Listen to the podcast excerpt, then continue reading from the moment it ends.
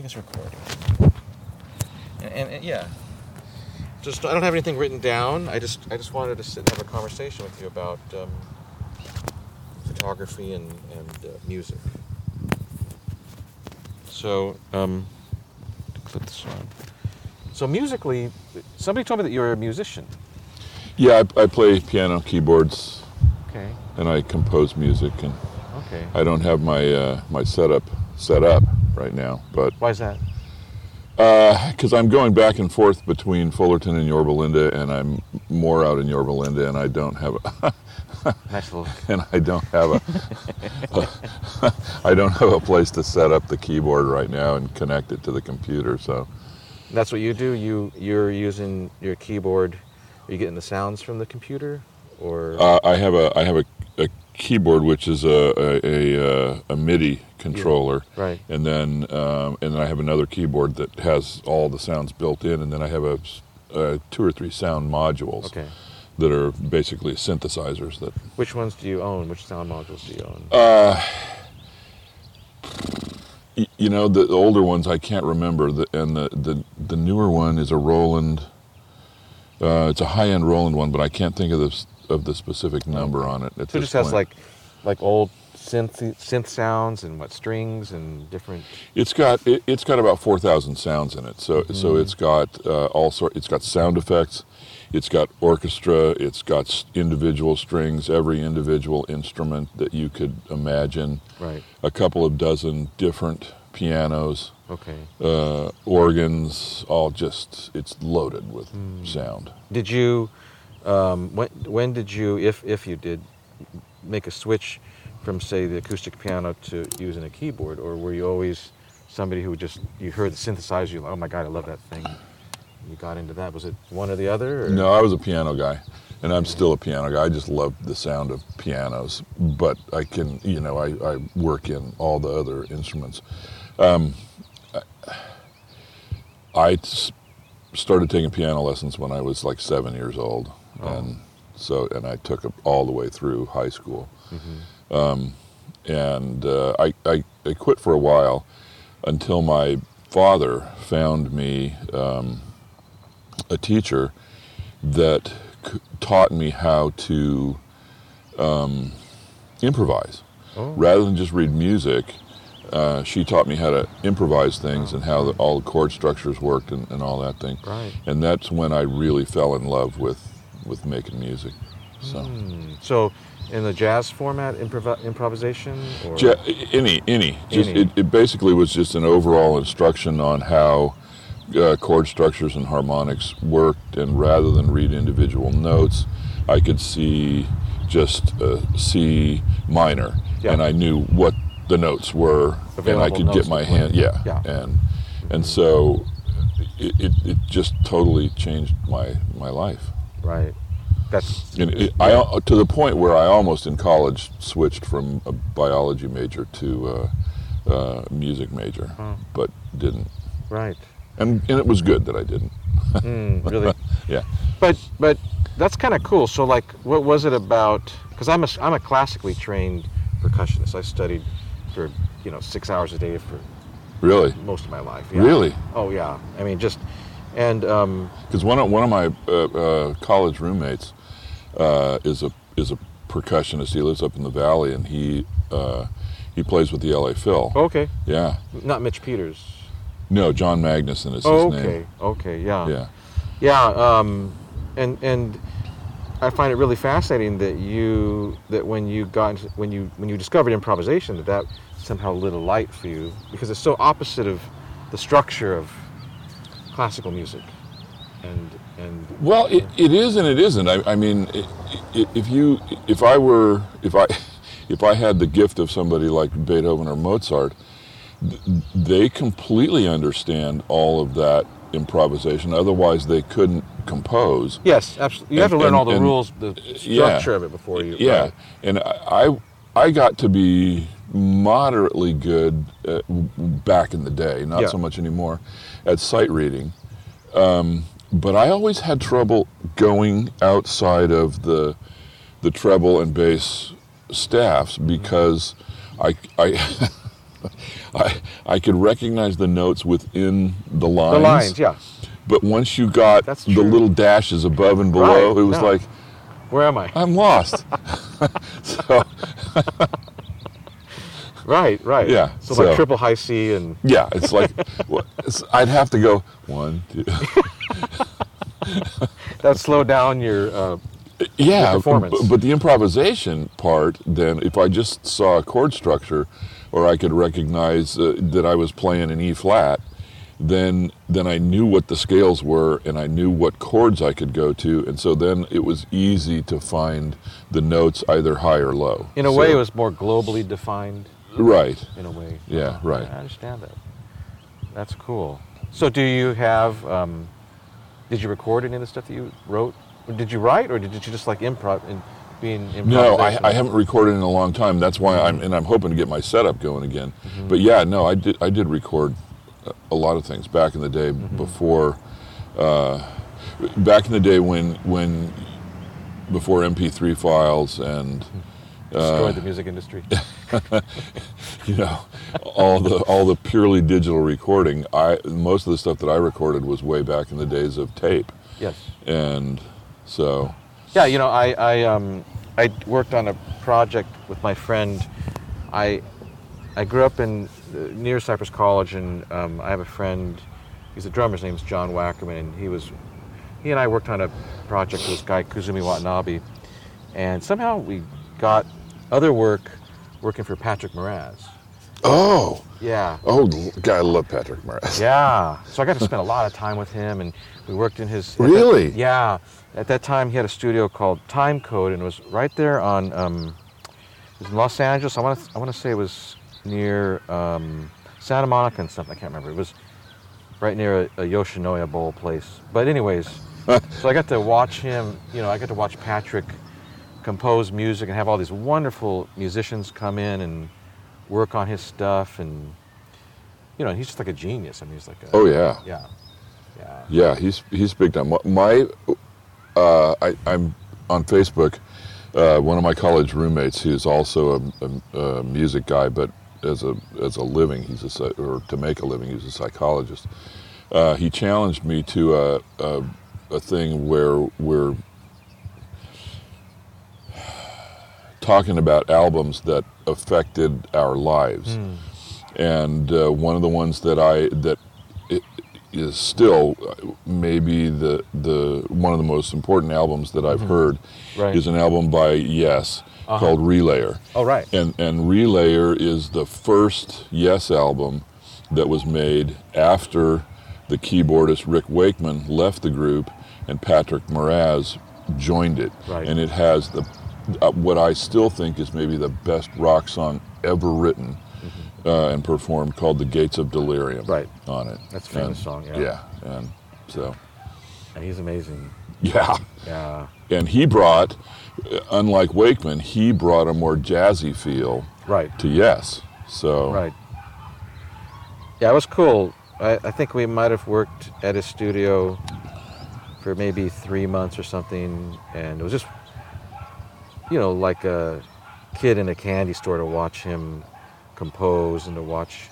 he's everything you would think a genius composer would be he's eccentric and smart and you'd have this. I would love to have actually have a conversation with him I should probably I should probably talk to somebody about that but um, uh, but uh, I'm trying to think is he still alive I think he's still alive I, d- I don't know. I was going to ask you. yeah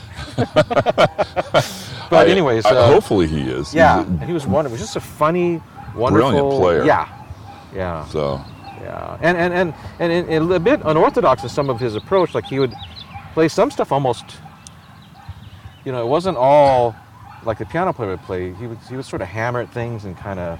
I don't know if that was for drama or if it sounds different if you do this. It, de- but- it depends on the keyboard, probably. Uh, th- my keyboard and my, my piano are uh, obviously pianos are touch sensitive. Right. A lot of keyboards simply you just press it and it plays the note. Note on, note off. Yeah, Yeah. eh, but mine is a my MIDI controller is a, a hammer action, so it functions like a piano. Right.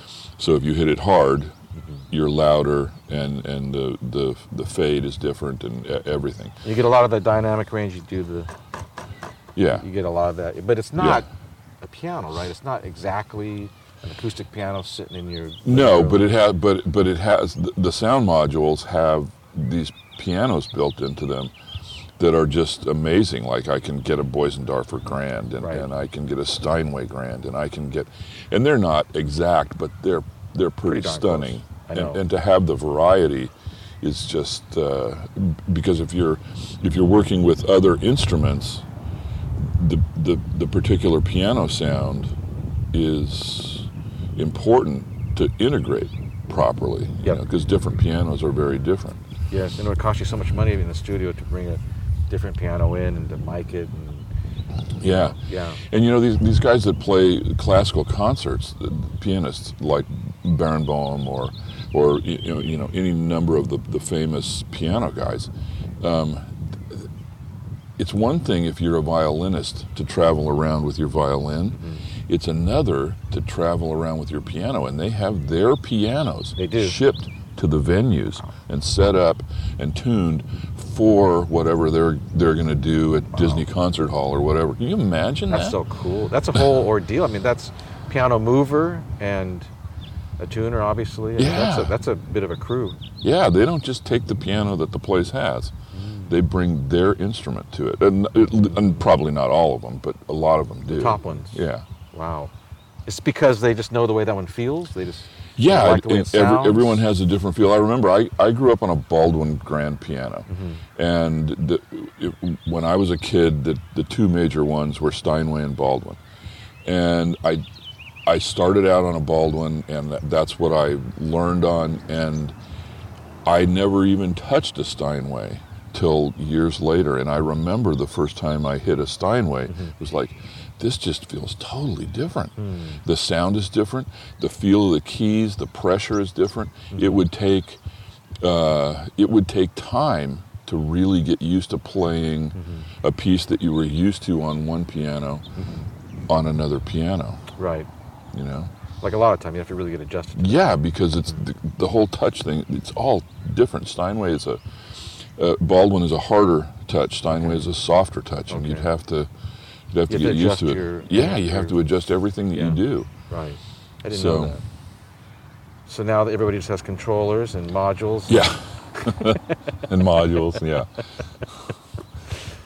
So what made you um, d- decide, or or did you? Was it a thing where because you retired, you decided to get into music in this way, or was it just because you're going back and forth between these two places that you're not set up to do that? You know, you know. I mean, how much has music been a, a part of your life? Um, say when you were working, were you able to compose? I or- even wanted to bring when I was at Cypress. I I wanted to bring my one of my keyboards over there and put it in my office. I never uh, never found time to, to do it. And I always tried to get the uh, the division dean when they were getting rid of keyboards and getting new in the music department. Oh, I right. tried to get them to lend me one, Sure. but they but they never would.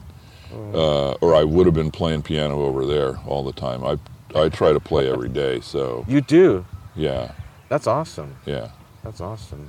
And because you love it, or because if you set it down, you're going to lose your chops, or both, or Mostly because I just love it. I just love to play. right, I mean, right. Now, when you sit down to play, you know, what do you do? Do you work on? I just make stuff- I just You make stuff up. Yeah, yeah. And do you ever record that at all, or just? I don't have the means to do it right Yeah. now, which is why I'm trying to get my the keyboard set up out there. My my, my mother lives out in Yorba Linda, and she's 93, Oh, and how so wonderful. I How kind wonderful. of take care of her. That's awesome. And uh, my house is about a mile from here, but Okay. I spend a fair amount of time out there with her. So Right. Give you something to do when you're out there. Yeah, Yeah, and she's the one with the she's the one with the Baldwin piano. So that piano is still there, and I can still play. But I but I miss my my MIDI keyboard and my sounds. Right. Right. So That's cool. This is not a, a just just drink and I- you know when I do these, people come up and sometimes will talk to us, or if I'm in a different environment, I actually am using This is a this is a um, environmental portrait in an audio sense. Oh, okay. All right. It's a two It shot. works for me. You and I, we're having our our photograph taken in an audio sense, and and all this the cars going by. We're going to hear that. You listen to this with headset, you hear the cars go from your mic to my mic. really? Yeah, it's kind of neat. and our our voices will be a little louder because we're We're close. yeah, it's proximity, just like a, like with with cameras. And, Yeah. Yeah. I love this little recording thing. I just like the look of it. Yeah, this is the little Zoom. Um, this is like one of the. It's been around forever, and everybody uses it. Look, it's got.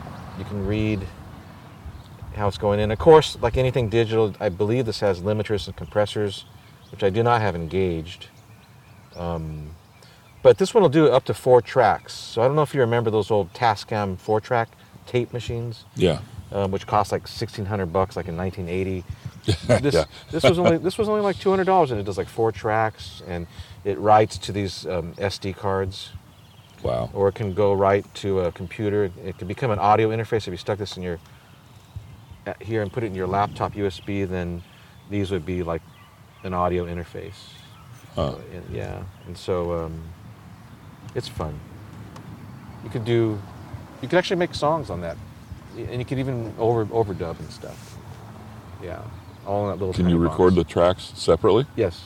Okay. Yeah, you can. Yep. So it's a little multi-track. It's a multi-purpose, multi-track. You can do stereo. I just got it for this, just to talk to people. Yeah. Yeah.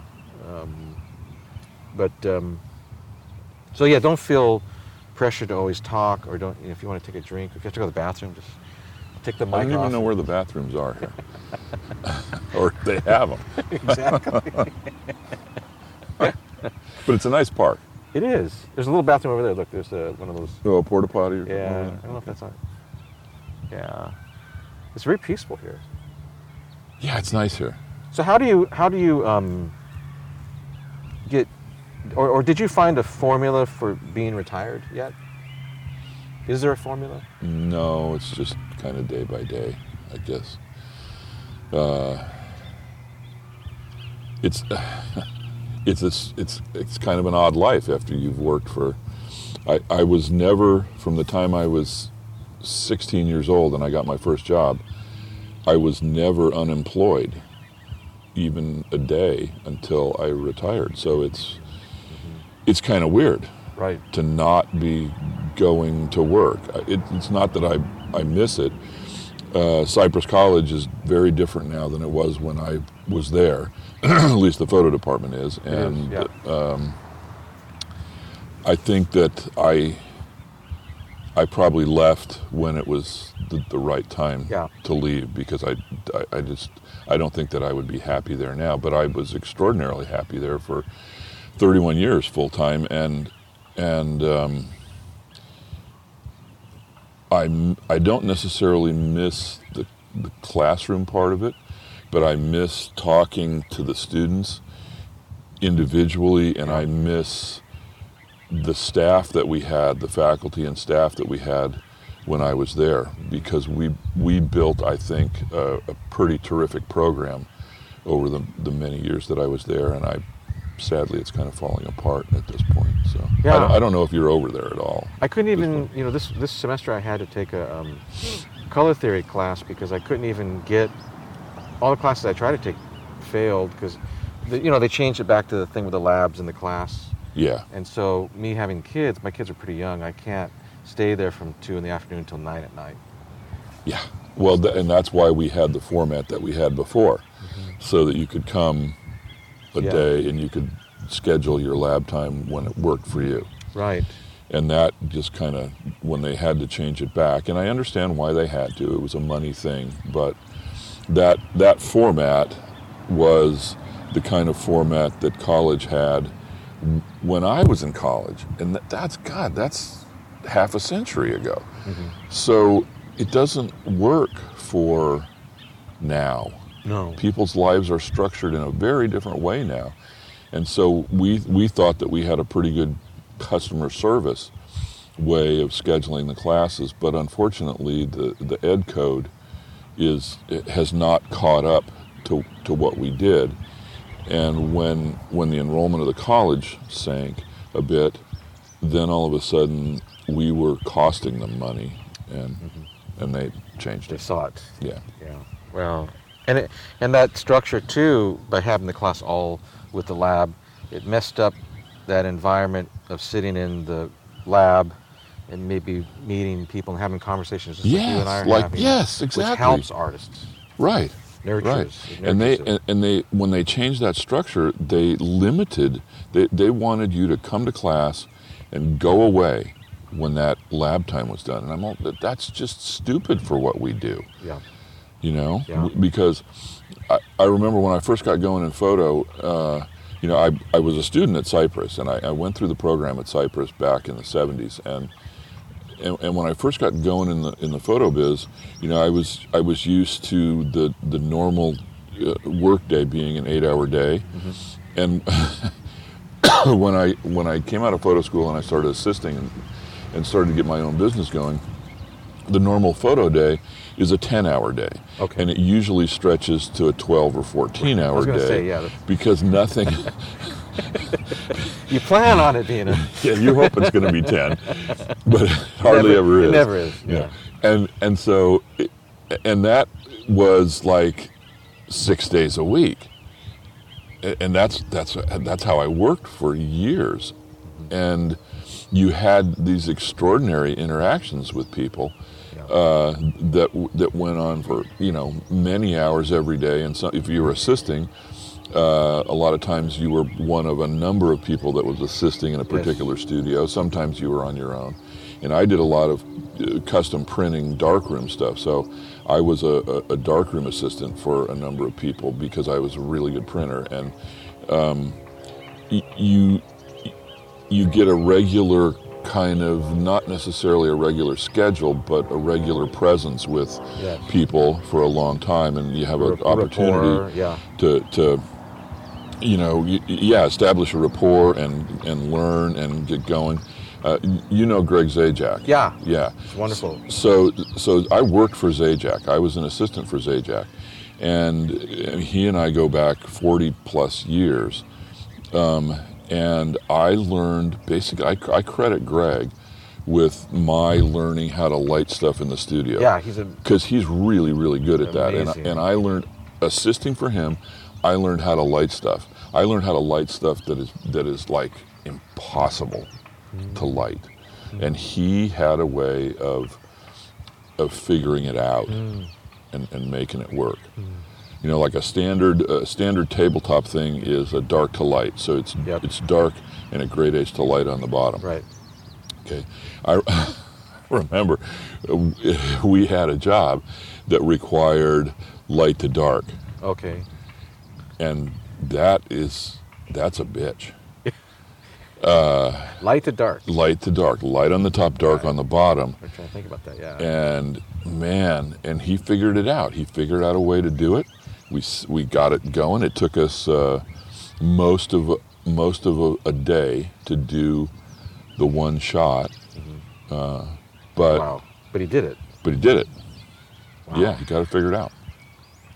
I, I took and I will never, yeah. I will never forget. I still have that built into my brain, that light setup and Yeah. how it worked. You remember how that went? Yeah. Right. Yeah, Right. because we used to, you know, when I was doing this back in the studio in the days, we didn't do digital, we didn't have Photoshop, No. none of that stuff existed. So if you wanted it to look a certain way, you had to make it And happen 100% optical. in camera. yeah. in- Yeah. Yeah. So Yeah.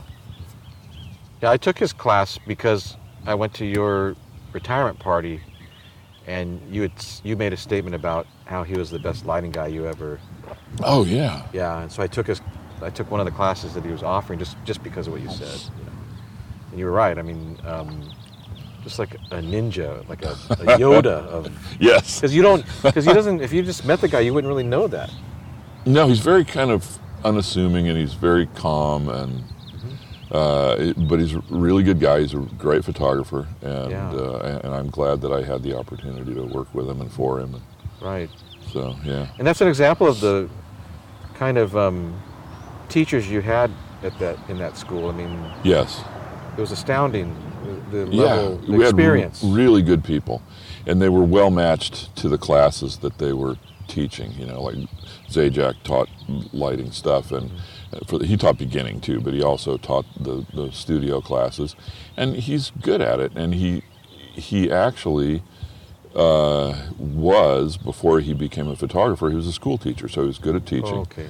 And uh, That's that's a skill set in itself to be a teacher. yeah, Yeah. yeah. Right. and he's patient. He's one of the most patient people I've I've ever met because I. you, when you are in a studio environment and you have art directors and uh, uh, ad people there, um, you have to, and maybe client people, uh, you, you have to be patient and Yes. you know, customer is always right. Yes. And, No matter even if it, know. even if it uh, doesn't agree with your artistic sense. Right, right. And I, I, I could always tell when he was upset, but I, nobody else would ever know. You know, he had a. There's a in poker. There's a thing called a tell, Oh, uh-huh. where if you're if you're bluffing or, or as you play, there's everybody. Not everybody, because p- p- professional players will learn how to cover it up. But a tell is something that you do that gives away what you're thinking, and, Uh-huh. and you'll repeat it again and again and again. If you bluff, you're gonna you might move a finger a certain way, or you know. And good players can sen- read. They, they, read. they read that and they can see it, and so they work hard to, to cover it up. And and and Greg had a tell when he was upset. He would you'd never know, but I I knew it. He would he'd be talking to somebody and he would just go, uh huh, and that's it. uh huh, and that he was upset. You knew. yeah. Uh huh. Because it doesn't sound, you know. No. No. I love that. Yeah. yeah. Yeah. You know, I took one of your classes. Uh, I took your um, intermediate class, and you. I talked about this on a few of these podcasts. It was. It was. It was your. Your. Uh, you did this thing with us where you had us bring in a, a, a cloth, Yeah. and you told us the day, the session before. You said you bring in a cloth, and you know all of us overthinker photographer. What kind, Rob? Is it blue? Is it translucent? And you said it doesn't matter, just as long as it's this long. What? Okay. Are we gonna use this as a flag or something? Just bring the cloth and your camera, and so you know that prompt. And, and you said that you might take the best, one of the best pictures you've ever taken in your life. You know, and then you made us put it on our Yeah. face. We walked around campus, and, and sure enough, I took one of the greatest pictures of my life. So what I got out of that prompt was that we can overthink things, that we can mess it up, we can take the spontaneity out of a thing. What, what, what was the intention of that prompt? The, the intent was that you, you make, as a photographer, you make pictures in response not just to what you see. Um, I mean, that's a large part of it. People, uh, in terms of our sensory input, about 80% of our sensory input is from sight. Unlike a lot of other animals that don't see very well, like rhinoceros can hardly see Okay. uh, and and so their input is from sound and smell and that kind of thing. So m- what I wanted was f- f- to take away that sight, but to still have you make photographs, and and the camera can you know you you can respond to sound and smell uh, in a in a pretty in, in a more intense way. Like if you go to the beach and you go there with your camera you see the beach but you also smell the salt air. And all of that creates an atmosphere for you to to work. If you take away the sight then you have the other senses that that um, you in a sense they don't become stronger. But i saw this on a tv show the other day where there was a one of the characters on the tv show was uh, blind. Okay. and the, the conversation went. So when you lose your sight do the other senses get stronger to make up for it and, Okay. and her response was no not really you just pay more attention to them That's interesting. and I, I thought that's a really interesting way to think about it. And when you take away the sight and you walk around, and at least you you feel somewhat safe, like you're not going to fall in the duck pond out there or something, uh, then you can you can respond to things. You can respond to, like I'm here with my camera, and I can respond to touch. I can respond to the car going by. I can respond to a smell or a sound. Okay. Right. You know, there's a little kid over here right now, and if he shouted out or something, Mhm. um, you could just kind of Find point that. and see. yeah. And you wouldn't necessarily get this classically composed thing, No. but in a sense, that's that's potentially really good because you're not kind of overthinking it or, or applying the the visual rules or guidelines that you have in your head to the frame. You're just Mhm. reacting Yes. and and maybe your percentage lowers in terms of effective pictures, but sometimes that spontaneity just leads to incredible things. That's You know. I mean, somebody like Cartier-Bresson, who's one of my, my photographic heroes, is known for these decisive moment photographs. And uh, um, Gary Winogrand also, Yeah. the late Gary Winogrand. And, and a lot of times he's not even looking, it's not that he's blindfolded, but, but they're so in tune with the machine that they don't really need to look in it. They can just hold it and click, click, click, uh, and they come up with these uh, wonderful images that are timed perfectly. And I never thought of myself as being able to do that much, um, but it's something that it, it, I can do it, and it's something that you you just kind of it just kind of happens. Uh, the, the Legacy Project, which I have been part of for 15 years, when we we had a show in Beijing of the great picture, the large photograph. and- Yes. Um, so we were in Beijing for a week, and we walked miles every day. And I, I went out by myself. We went out with the other guys with the cameras. And all of a sudden, I started just seeing things that were about to happen. And you could you could sense, uh, like the, I I have this one photograph of a woman who's walking by in front of a window, and I saw it. the The window had some. I, I it had some sort of design on it, and and the part of the design or the poster or whatever had been torn off Okay. in patches, and the patches went dun dun dun dun dun, and I saw her coming, and I lifted the camera and just right when she walked in front of the window, and what happened was she's kind of blurred as she's coming by me, but those little patches are coming right out of her mouth, and uh, it it's just I, I don't know if it's something that I, I grew into after making photographs for so long. I was always very deliberate about making Yes. pictures. Yeah. And then all of a sudden there was this decisive moment, spontaneity that kind of jumped out. Yeah. Things just presented themselves at the at the right moment. I have another one from Beijing where there's um, I just walked along the sidewalk and I look across the street and there's a bus stop across the street. And you know, at bus stops they have advertisements on the on the back. Right. And I, I look across there and there are these uh, big posters of these gorgeous, beautiful white women. Okay. And it's an ad for makeup or something like mm-hmm. that. And standing in front of that mm-hmm. at the bus stop are these more, I don't know, I, I don't want to sound insulting or something, but th- these more these more regular looking Sure. Chinese Ordinary. women Yeah. Right. and and they had it was the end of the day they were obviously waiting for the bus to, to go home they were wearing jeans and and they were uh, if the if the the poster is behind me Yeah. and I'm over there the the the poster is looking square into the lens and these women are standing at the bus stop looking this all of them looking that way waiting for the bus looking and they're for a bus or wearing jeans and they got Yeah. their purse and I thought what an amazing um, sort of counterpoint yes. with contrast.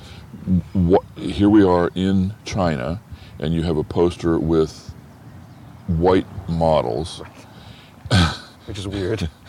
and, and then these these Chinese women that were that were, you know, just your average Right, everyday like person, that looking poster. nothing like that. Yes. And it was just perfectly timed. There they're standing and they're just waiting for the bus.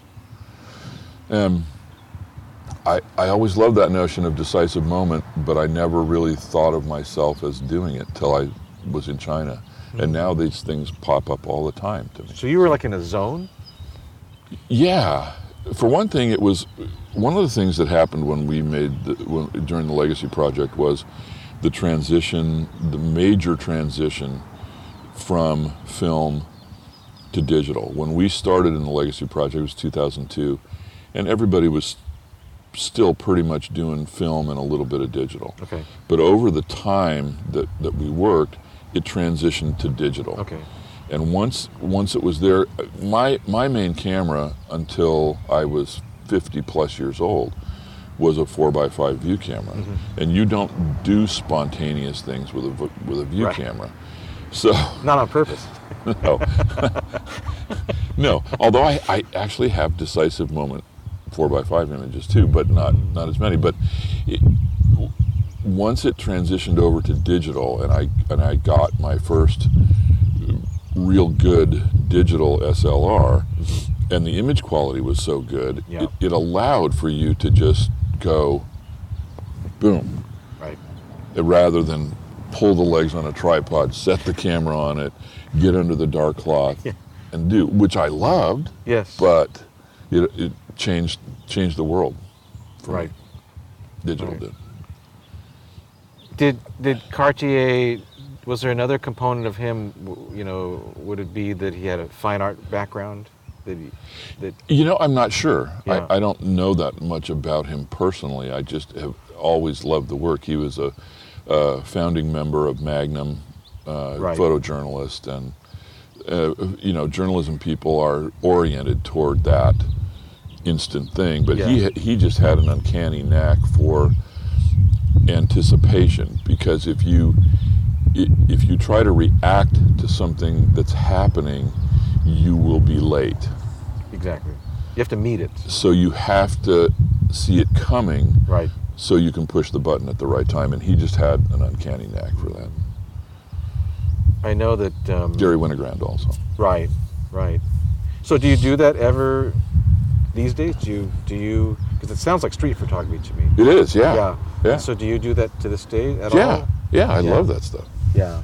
Because now I can, I, I used to have to walk around with the view camera attached to the tripod and have the, the whole thing slung over my shoulder and then have a bag. Right. And that just takes forever to And it takes all the spontaneity out of the It does. Of people, because you're you're a, you're a scene. You you got this gigantic machine, and you're Yeah, and people, you know, they act differently. they do. They come up to you, and "Wh- what is that? What are you doing? And th- that, I kind of liked that when I first got going Mm-hmm. because it, you know, you, uh, gets you attention. Yes. But after a while, it's better to be unassuming. Right. Fly on the wall. Yeah, Right. yeah. Yeah. Winogrand used to. Uh, he was, he, in, in many ways, he was not unassuming. He would come up to people, and you, you know how everybody has their personal space. Uh huh. He would come up to people and just step into their personal space hmm. that he never met before. Mm-hmm. Like if, if you and I were having this conversation, mm-hmm. he'd walk right up here. Okay. And then we'd get uncomfortable because who the hell are you? Yes. and then he would make the picture mm. and he'd hold the camera so that because as soon as you do this you know there's a picture going to be taken Yeah. he wouldn't do that so he would just hold the camera down here and Right. when you did something the button would I push remember that. And Yeah. didn't didn't he, wasn't he the one that acted like the camera was broken many times? If he was going to take your picture, oh, this darn camera. And he'd, yeah because he wanted you to act natural. yeah And then he'd get a few shots in before he even. When he does that, he's not even taking a shot. He's- right and edward weston did that too he did that with an 8 that's by 10 view camera Oh, okay, okay. he right. had he had an 8 by 10 view camera in the studio and he would do portraits Mm-hmm. and the the people would be sitting there and he'd be uh, uh, uh, and and they would because an 8 by 10 view camera with film holders and all that uh, was unfamiliar Yes. to people. They wouldn't know what was going on. Yes. And so he'd be going all around it, and, and they would at some point get uh, impatient and say, Well, when are we going to start? And that's when he would say, Oh, we're done. we're done. but everybody now knows the sound of a shutter, and you, you can't fire a camera shutter without somebody recognizing that a picture's being made. Right. And on, like on your phone, um, the phone has the same sound, Mm-hmm. but it's just you can turn it off, Yes. Right. so you can be completely clandestine. You can just Right. Mm-hmm. be taking pictures, and nobody's going to know, unless you take the phone and put it up here. Yep. Then that's the giveaway. Right. You know. Right. So when they're holding a camera and they're walking around and they're, 'cause I do this with skateboard photography, but I'm using a fish, so it's gigantic shot. But so they know, like if they're if they're used to using a 35 mil lens, they know just when I'm holding it here, this is where the 35 is, and they kind of and they Yeah. they memorize that basically. They've seen it so many times, they just can just hold it anywhere and sort of Yeah. know what they're going to get. Yeah. Yeah. Yeah. They don't have to look in there. They know what's going to be there. I mean, the horizon might be slightly off or Sure. something. But but that adds in that sense. That adds to the spontaneity. But look at that car. Oh, how cool. This is a wonderful little, it's like a shortcut, isn't this? The street? It's kind of a Yeah, shortcut. I don't even know the name of it. I, I don't know if it's a continuation of Yorba Linda Boulevard. When you get off the freeway, you come this way, and then you go here, and it's a shortcut to certain parts of Fullerton over here. Because I used to go to a skate park in Brea quite often. yeah, it's a shortcut. Rather than turn left on State College and Uh-huh. go down to Dorothy Lane or down Chapman, this cuts you kind of diagonally through. And it's a nice little park. It spills out into like a little neighborhood right over here, doesn't it? Yeah, Yeah.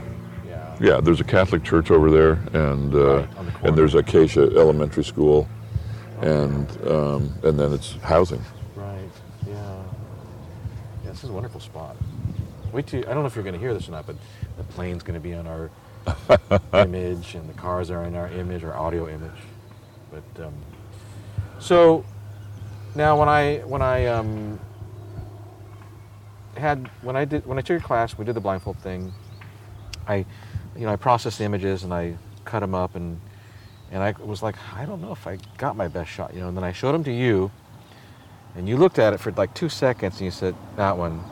And it was just a picture of a man, kind of in the shot. He was sort of at a diagonal, and so I went and printed it, and then you you got me. I'd show it to you, and you told me brighter, darker, change the filter, whatever, and we got it. It was pretty good. Then when I printed it and you held it in your hand, you went like that and you like that, and uh, you know, he flipped it over, and I was like, you know, I just became a fan of yours when that happened. Well, that's your- very flattering. of your eye, you know, like um, what do you figure developed that for you? Did you take art classes? Do you just have an eye for it? Do you look at a lot of paintings? Like why why is it that when you look at an image you can see this thing that I can't see? Well, I don't know that you can't see it. I, I think maybe that comes over a period of time. Uh, and it's all the things that you mentioned. It's art classes, it's experience, it's learning the compositional guidelines. Um, uh, art school um, teaches you, if, if you're open to it, it teaches you many different ways of looking at things and I'm a big fan of abstraction, and abstraction deals with how, in many ways, with how things are mm-hmm. arranged within the rectangle or whatever shape you're you're working with, Okay. and they just become shapes rather than things that you attach, that, than a specific object that you attach a meaning to. You know, like a, a person doesn't have to be a person; they can be a shape in the in the composition. Um, and I, when I first got started in photography, um, I I was exposed initially to Edward Weston, Ansel Adams, Yeah. Brett Weston, those, those the West Coast F-64 people. And one of the one of the ones that I was most attracted to was Brett Weston because the images were generally more they weren't less detailed, but they were more intense and more contrasty. Mm. And there were some that were abstraction images or abstract images that I I really struggled to figure out. And be, because I think photographers all want to go, well, what's that? What is that? We're locked into that somehow. And, Mm. and I would look at the picture and I go, there's something odd about this. Something doesn't make sense here. And suddenly, I, I, I remember having a book open, uh, and I it, it was just open on a table, and I went to do something else, and I came from the other side, and I looked at it, and I saw it upside down, and then I realized that he was making them upside down. and it just it just went ding Light bulb. light bulb.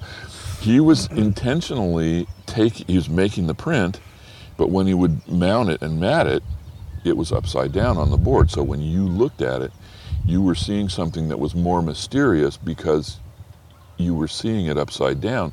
You didn't necessarily you didn't recognize that it was upside down. Right. You were like, how how does that work? How did he make that picture? and it and it allowed you to ask questions and if and if pictures rather than just looking at it and going oh if if pictures create questions in your mind you will look at them longer and you will become more involved with them and so i just kind of started turning things and and in particular the blindfold ones because we're used to seeing something and making a photograph Yeah. you had no clue what you were photographing if you were blindfolded Right. you just made a, made a picture Just making pictures. so you you had the ability then to just treat it not as something that you captured from the world but it's just a picture Right. and so now how are you going to work with just the picture because that's all it is to you you don't have any uh, preconceived notion when I made it, I didn't have a preconceived notion. no because you didn't know what didn't you know made What it looked like.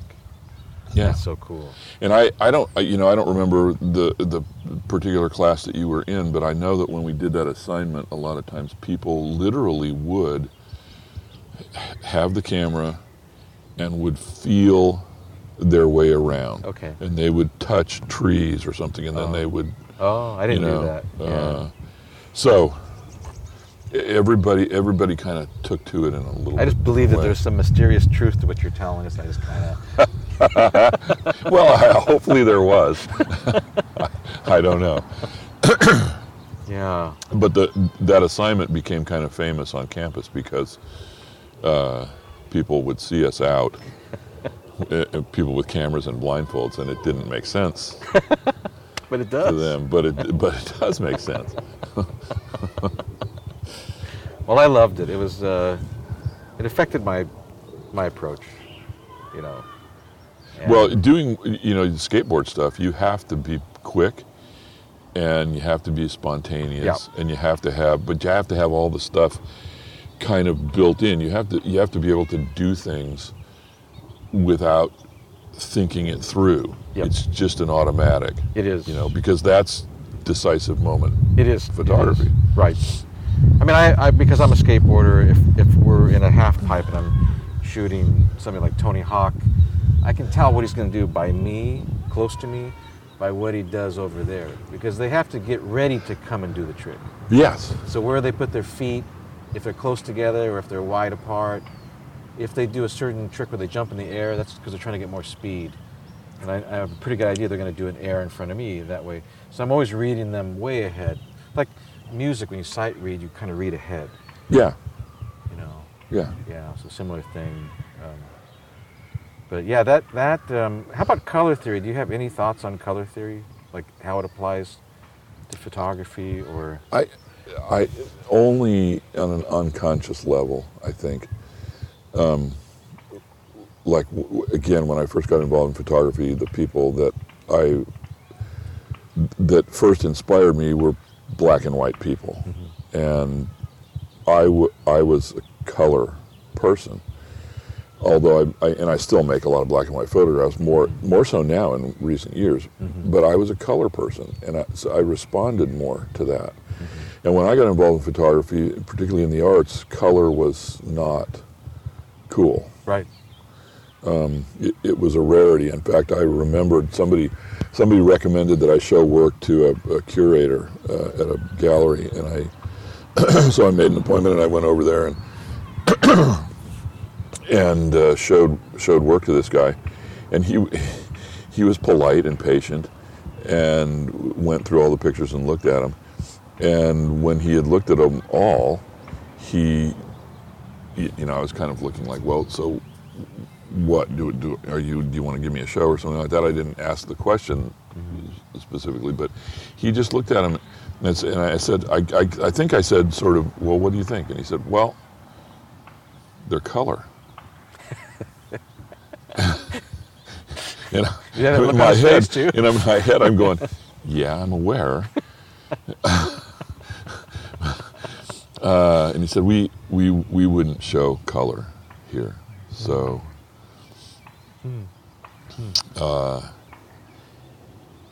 So it was looked down upon. It was looked down upon. Yeah, yeah, it was. It was the like the bastard stepchild of photography and back in the '70s, and for in some sense for relatively good reason because color processes, although they'd been around for a while, color processes were largely not permanent. They would so they changed They would as they change would over. yeah, wall? like sit on the wall. Uh, they were sensitive to light, and that would change the colors. It wasn't until a thing called Cibachrome came out, um, which ultimately became Ilfochrome, um, that that color processes were permanent. But Cibachrome was difficult to uh,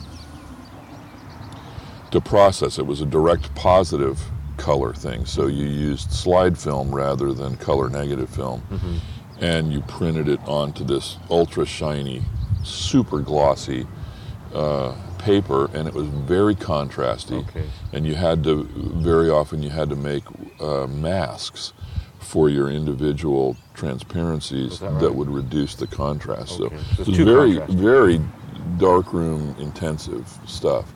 I don't know if you I I don't know how long you were around there. I don't know if you ever met um, Jerry Burchfield. No.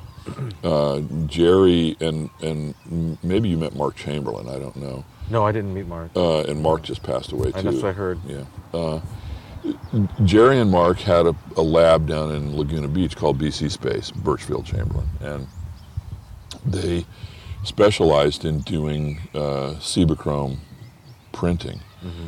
Um, and I don't know if th this is what happened or not. Jerry Jerry's hair turned from dark to silver at a very young age. At a, at a and Okay. um, you know, like but when he was thirty, Okay.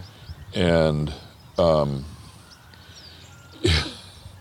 he I, I know that in the dark room they they did hand they hand processed the prints and the Cibachrome chemistry was pretty obnoxious Yes. stuff and he would stand over the, the the tank and be lifting the print and he'd be breathing those fumes I don't know if that's So what made his hair turn white or not Environmental. yeah, yeah, and I mean, we didn't think about that crap back in those days. We, like in in black and white, um, m- most of us who were sort of classically trained in black and white did developer stop fix, then a second fix, and then we would generally tone the prints in a uh, toner that's based on selenium. Okay. Well, selenium is a, in, in trace amounts is a required nutrient, um, but in non-trace amounts, it's a toxic Okay. thing. And we would have our hands in these trays of selenium toner all day long.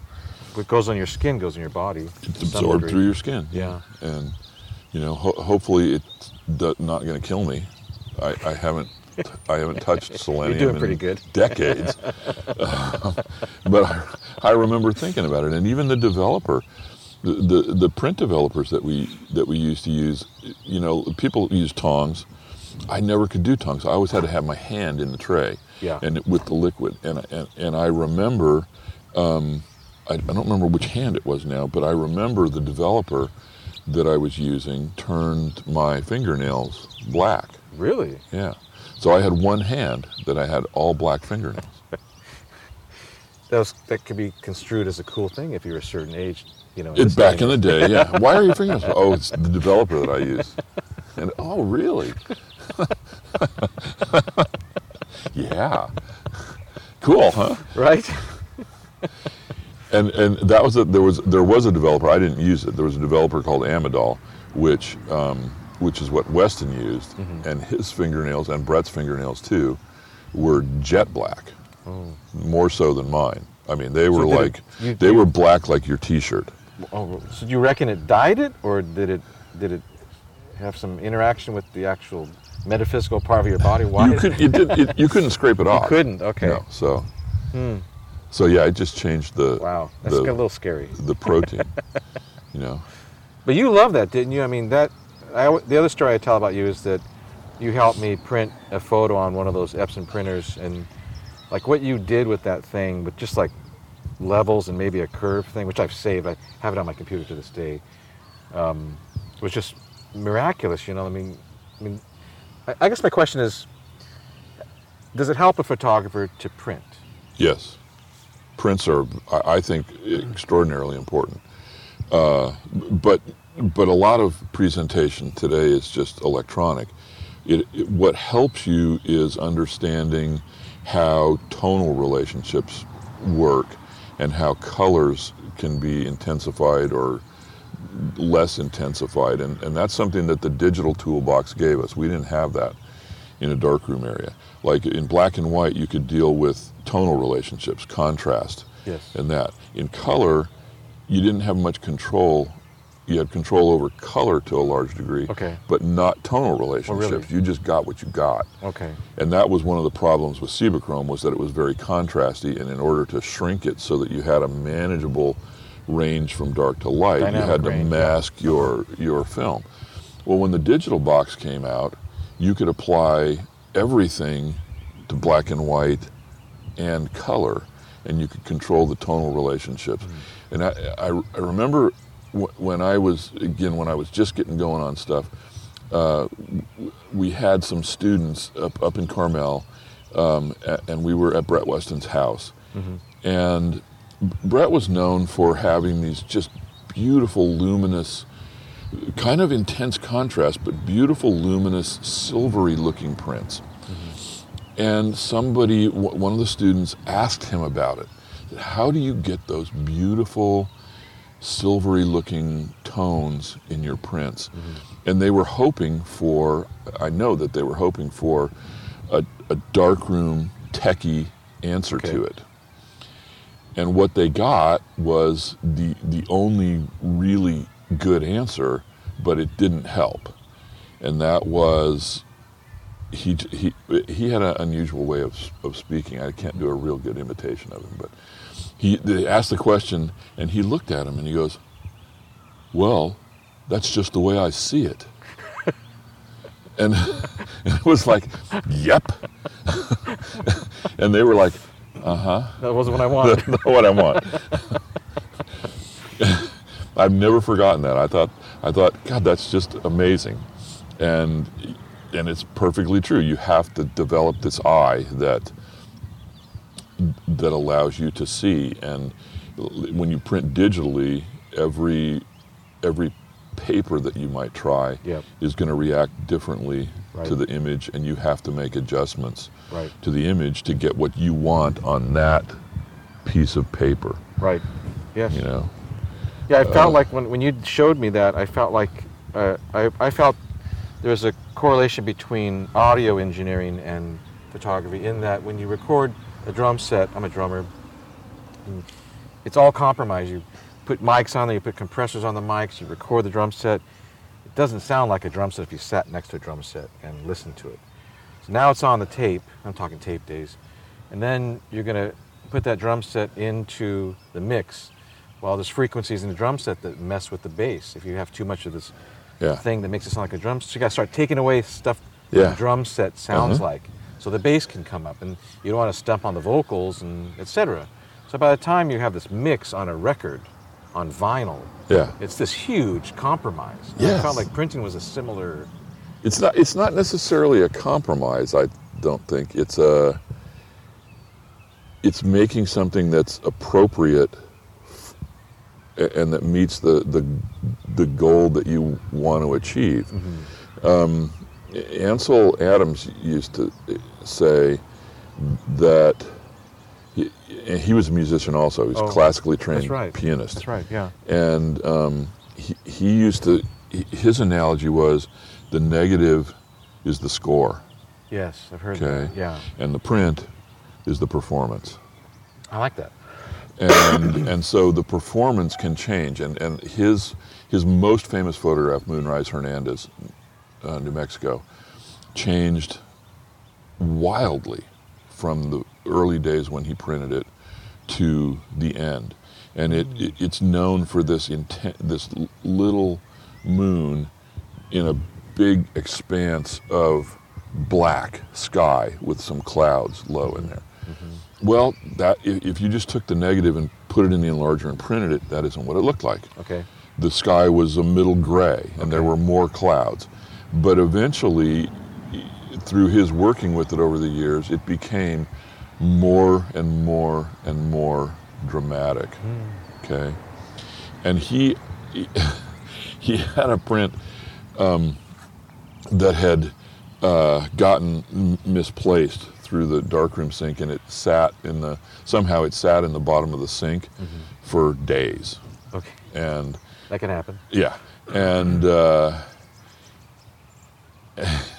and he he found he found it after days and looked at it and goes, "Wow, that's pretty interesting," and and it, it was because all these chemicals had reacted with it because he'd printed many many things. All these chemicals had reacted with it, and um, he the the one that he pulled out of the bottom of the sink was a one of a kind. It's not you know one of the nice things about potentially about photography is that you can repeat. Yes. Okay, Yes. it's not like an oil painting where there's the painting, and if it's gone, if you sell that painting, That's it's it. gone. Yeah. Uh, although they make prints from them and that kind of stuff, but um, but a photograph you can print again and again and again. Right. Uh, this one, though, because it had sat in the bottom of the sink for days, was a one of a kind image, Yeah. and it was all scrambled and stained and weird. And he just was spontaneous enough to say, "Okay, this is Holocaust out over Hernandez," and because it was a, I saw it, and, and it was a bizarre looking print. I don't, and I don't know if the family still has it. Huh. You know, his generation is all gone at this point, Right. but his kids are are still alive. So Okay. anyway, And you could never re- obviously replicate that if that became no, some- and I used to. This used to happen at Cypress. People would l- get you know that grid in the sink. Yep. Okay, prints would go under that, Oh. and then they would sit there for days. and And I would, would, flow over them. yeah, and- yeah, and I would find them. I have a whole collection of them. That they're just these amazing, wonderful-looking images that are completely accidental and have no connection to the original intent of the picture, but they're extraordinarily beautiful. They're metallic, they're gold and coppery, shiny, and yeah, they're really cool. looking. Isn't that in a sense your your uh, your prompt about the blindfold? Because you know, in uh, this art class I'm taking, which I'm horrible at art, they have us make mix colors on a palette, and we have to paint a thing to show different color theories. And I Uh-huh. always like the palette better than my picture. I could see that. You know what I mean? I could go there. Because I had no yeah. intention of making anything as I'm doing this. I'm not fouling it up with my judgment. And I'm just thinking I'm doing a thing here, and Yeah. over here, this wonderful thing's Yeah, that's the nature of, of expressionistic work, is that it's it's not about the, it's not about what you're painting. It's about how you're doing it, Oh, okay. and Mhm. and it's the process. Yeah, Okay. and so it bec- it becomes a more spontaneous thing, like a Jackson Pollock that dripped and poured and Mhm. stuff like that. Mhm. And I, I posted a thing here a couple weeks ago on Facebook about uh, people would look at a at a Pollock painting, and it's all drippy and runny and stuff, and they go, and they would go, "I could do that. What is so special about that? I could do that." And and I and well, no, you can't. you can't do that. Right. You, you have no clue. I, I remember when I was a kid, uh, you know, I, I was a, a little kid in the 50s, and I remember abstract expressionist painters. That was a big thing in the art world back then. And it was used, actually, abstract expressionism was used by our government to sort of market the, and, and it made abstract expressionism bigger uh, around the world to sort of market American ingenuity and creativity. In, Okay? in what sense? I remember those pictures. How, what were they thinking when they were? because they were they were innovative and different and new, Okay. and they were the cutting edge of, of art. And I, rem- I remember my dad sitting looking at a newspaper, and it had a Jackson Pollock uh, reproduction of a Pollock painting in it in black and white. And he would, and I remember his words to this day. He said, "I just don't get it. A monkey could do that." and he wasn't Why did he think and that? I looked at it like because it was just all drippy running. No, I know. It seemed so random. Yeah. And and I looked at it and I and I didn't say anything to him, but I looked at that and I went, "Wow, that's pretty cool." you saw it. Yeah. And and I could I understood it. Now maybe that's because I was a little kid and I didn't have built-in notions. Ab- you didn't about unlearn things, all this instinct. That, You know, to Yeah. me it was just like that is cool. I like that and and I to this day I'm a, a, an expressionist fan. I just love this stuff, and I love the notion that you can just sort of splash things, but you can feel the the composition of stuff. One of my favorite artists, um, his name is Jim Dine, and I think he's still alive.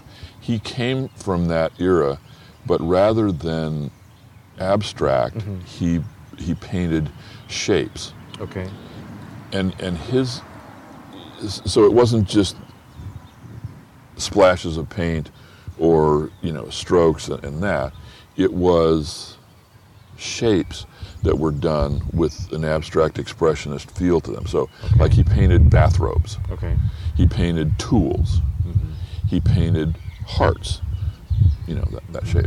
And when asked about it um, he- why why are you not just abstracting the canvas? He said i'm i'm different in that sense. Um, i need i need to have something to hang the paint on. So he used the shape to do that but they were Structure. yeah there was a structure that that w- was lent to it now that's the same guy that back in those days uh, performance art was a kind of big thing and uh, he did, he did a performance piece where he was just painting Uh huh. uh, and uh, I, I- I don't know if I'm getting this exactly right or not, um, but he, he was painting, and at the same time he was drinking the paint. And I, I don't think do it was. I don't think it was. No, I don't think it was paint. But, but he was pretending to be drinking. Oh, because it's paint. performance art. Yeah. Okay. okay. And so, and what he painted was, as he's drinking the paint and painting, he painted a big canvas that just said, "I love what I'm doing." Hmm. And I, I just thought that was the coolest thing Yeah. to do. Yeah.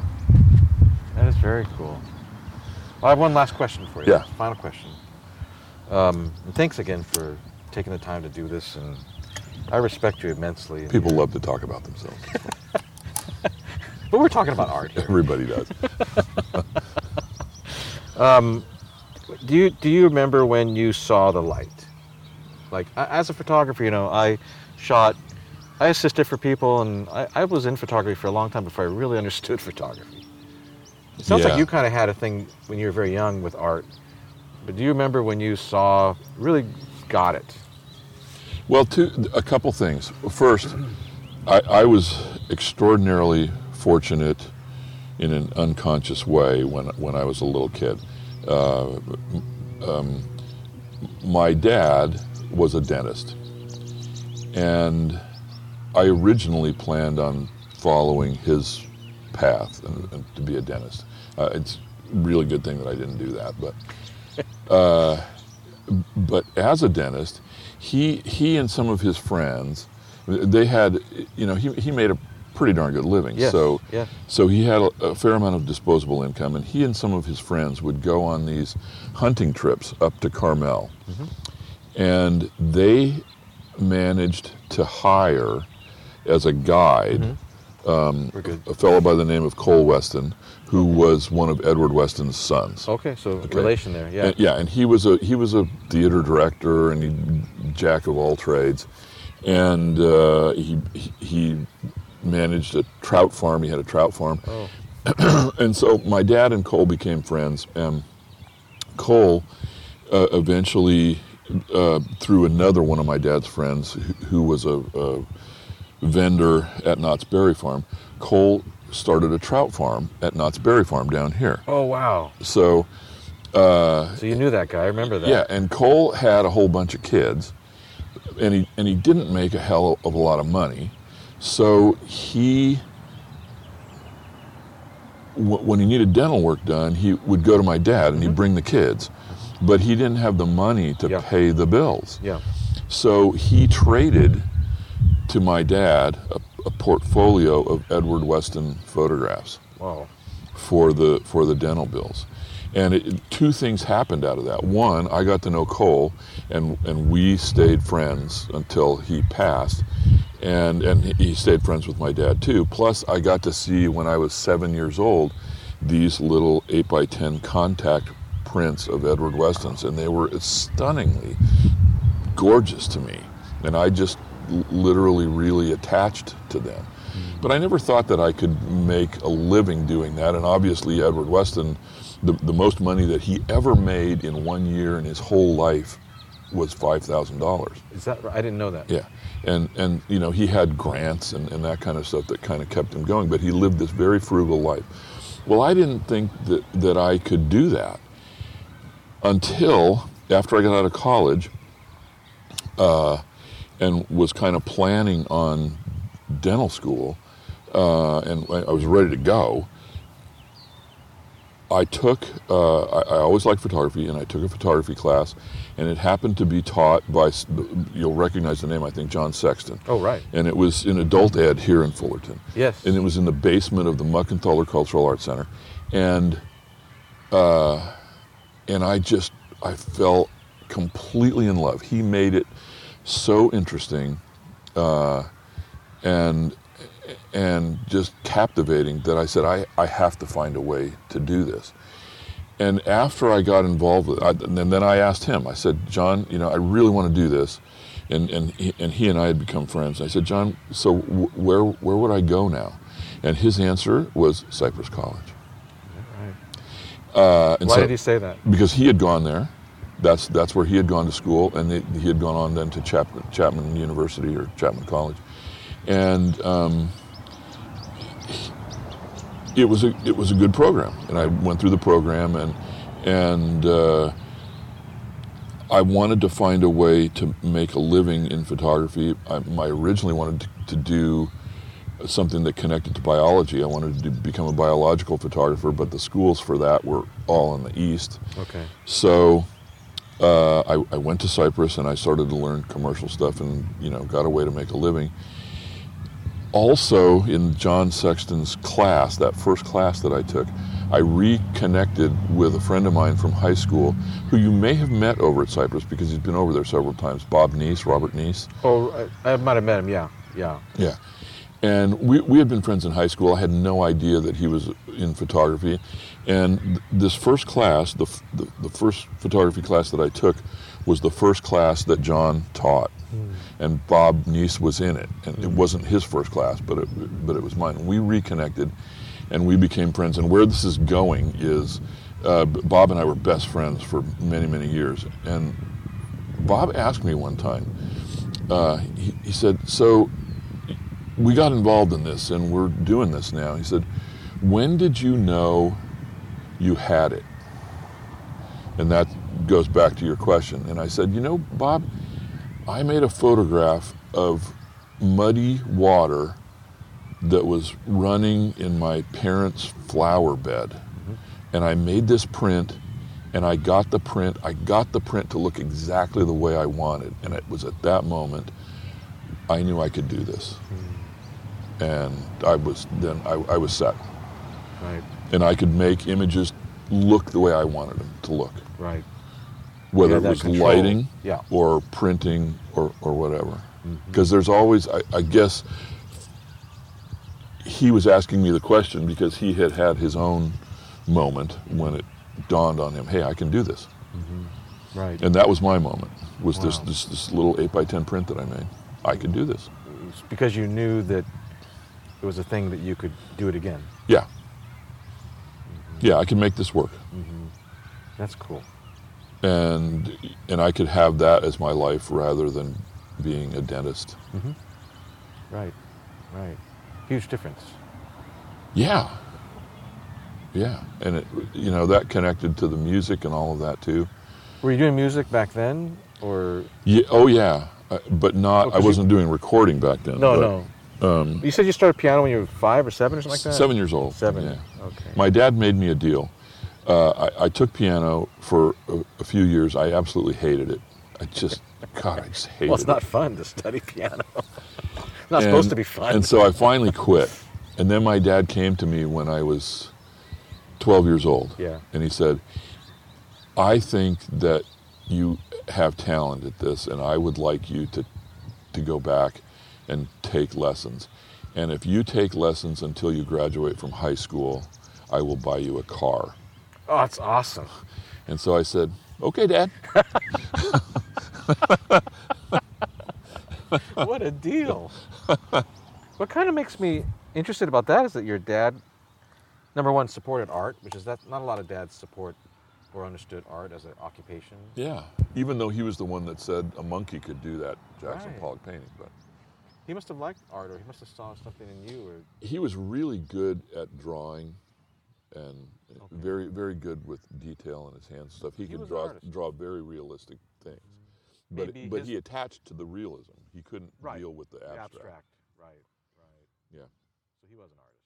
That's what it was. Yeah. Oh, okay. Well, thanks again.